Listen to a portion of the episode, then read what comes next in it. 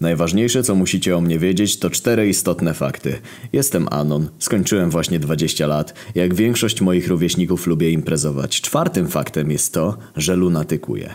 Zwykle między drugą a trzecią w nocy. Wtedy moja faza snu jest najgłębsza i nic, naprawdę nic nie jest w stanie mnie obudzić. Gdy połączymy to z trzecim, istotnym faktem, robi się ciekawie. Zwykle włącza mi się autopilot, ale nie zawsze. Raz na imprezie koło północy urwał mi się film i Robert, organizator domówki, znalazł mnie o czwartej w nocy, po dwóch godzinach poszukiwania, w łóżku swojej babci, która mieszkała dwa piętra niżej. Do dziś nie mam pojęcia jak tam trafiłem, ale o tym opowiem innym razem. Ta historia miała miejsce rok temu. Zdana matura, wszyscy chillout, wyjazdy to nad jezioro, to w góry, mnóstwo imprez i mnóstwo nowo poznanych ludzi. Właśnie wróciłem z Bułgarii, opalenizna podniosła ocenę z 7 na 8 na 10. Lożki zaczęły się interesować. O, Anon, wyglądasz bosko. O, Anon, jak było w Bułgarii? Klasyk. Słyszę telefon. Wstaję rano po jakimś piciu w plenerze, kac jeszcze trzyma, no ale dobry ziomek dzwoni, to odebrać trzeba. No co tam Seba? Anon, sprawa jest. Imprezę robimy. Piszesz się? Lożki, co będą ze mną na kierunku, będą na studiach. Wpadaj. Bo musicie wiedzieć, że Seba się na AWF dostał. Nikt nie wie jakim cudem. No dobra, Seba. Możesz na mnie liczyć. Będę. Nadszedł wieczór. Podkrakowska wieś. Autobus to dwie godziny. Nie ma nocnych. Impreza się zaczyna. Domówka, jakieś 40 osób, przewaga dziewczyn. Każdy dżentelmen dziś to wygryw. Stoję przy blacie kuchennym i polewam wódkę. Podchodzą dwie lożki. Jedna 4 na 10, druga 7 na 10. I ta druga mówi Hej, słyszałem, że to ty jesteś Anon, ten co polewa wódkę. No pewnie. Jeśli byłbym kim innym, to nie byłbym sobą. Lożki mokre od supersentencji wyczytanej na demotywatorach w gimnazjum. No to polewaj, Anonku. Minęło pół godziny. W trójkę obaliliśmy pół litra. Mi mało, ale lożki coś się chwieją. Prowadzę je na kanapę i kładę jedną na drugiej, idą spać. Jakiś typu mruga porozumiewawczo, że się nimi zajmę. No dobra, są w dobrych rękach.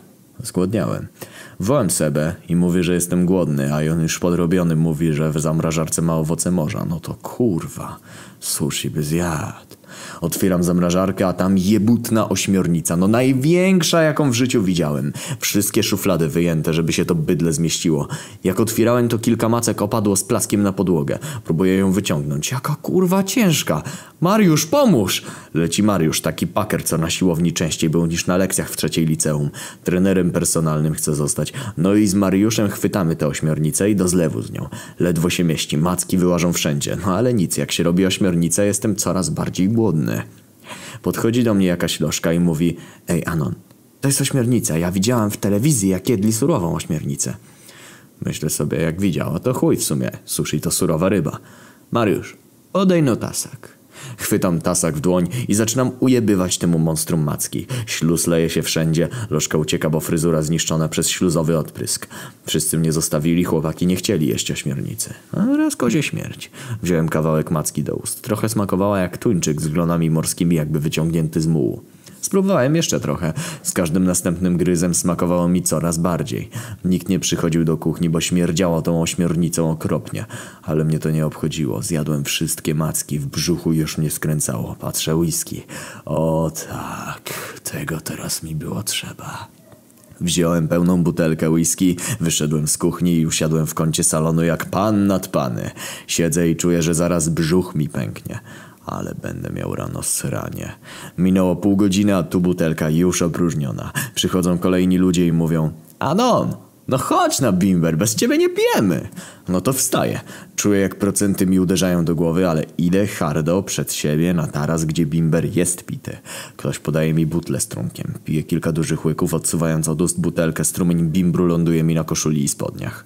Podchodzi do mnie lożka 8 na 10 i mówi Anon, ja się tobą zajmę, trzeba ściągnąć tę brudną koszulę.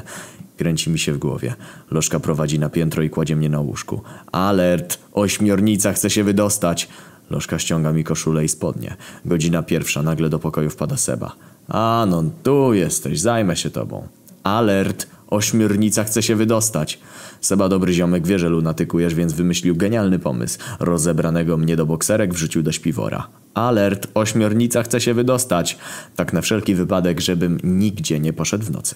Seba bierze za rękę lożkę i wychodzą z pokoju, gasząc wcześniej światło. Pierwsza siedem. Usypiam. Pierwsza osiem. Alert! Ośmiornica chce się wydostać. Pierwsza trzydzieści. Przechodzę w głęboką fazę snu wcześniej niż zwykle. Pierwsza trzydzieści siedem. Alert! Ośmiornica się wydostaje. Gęsta sraka wypełnia wnętrze bokserek. Jej ilość rozpruwa materiał i wypływa rozmazując się po ściankach śpiwora. Pierwsza trzydzieści dziewięć. Lunatic mode on. Pierwsza czterdzieści. Zaczyna się prawdziwy koszmar. Ruchem dżdżownicy przesuwam się w stronę drzwi. Ciągle śpię. Smród wypełnia cały pokój. Na szczęście drzwi były uchylone. Wypełzam przez szparę między drzwiami jak naleśnik z gównem w środku. Kieruję się w stronę schodów. Brak kończyn utrudnia poruszanie się. Spadam ze schodów z wielkim hukiem, zostawiając na każdym schodku brązową plamę. Ląduję przed nogami zdziwionego Seby. Otwieram oczy. Pierwszy raz coś wyrwało mnie z lunatykowania. Czuję, że mam połamaną połowę żeber. I wiecie co? To nie była ośmiornica, tylko kałamarnica. Kłamliwe lochy to kurwy. Nigdy nie jedzcie kałamarnicy na surowo.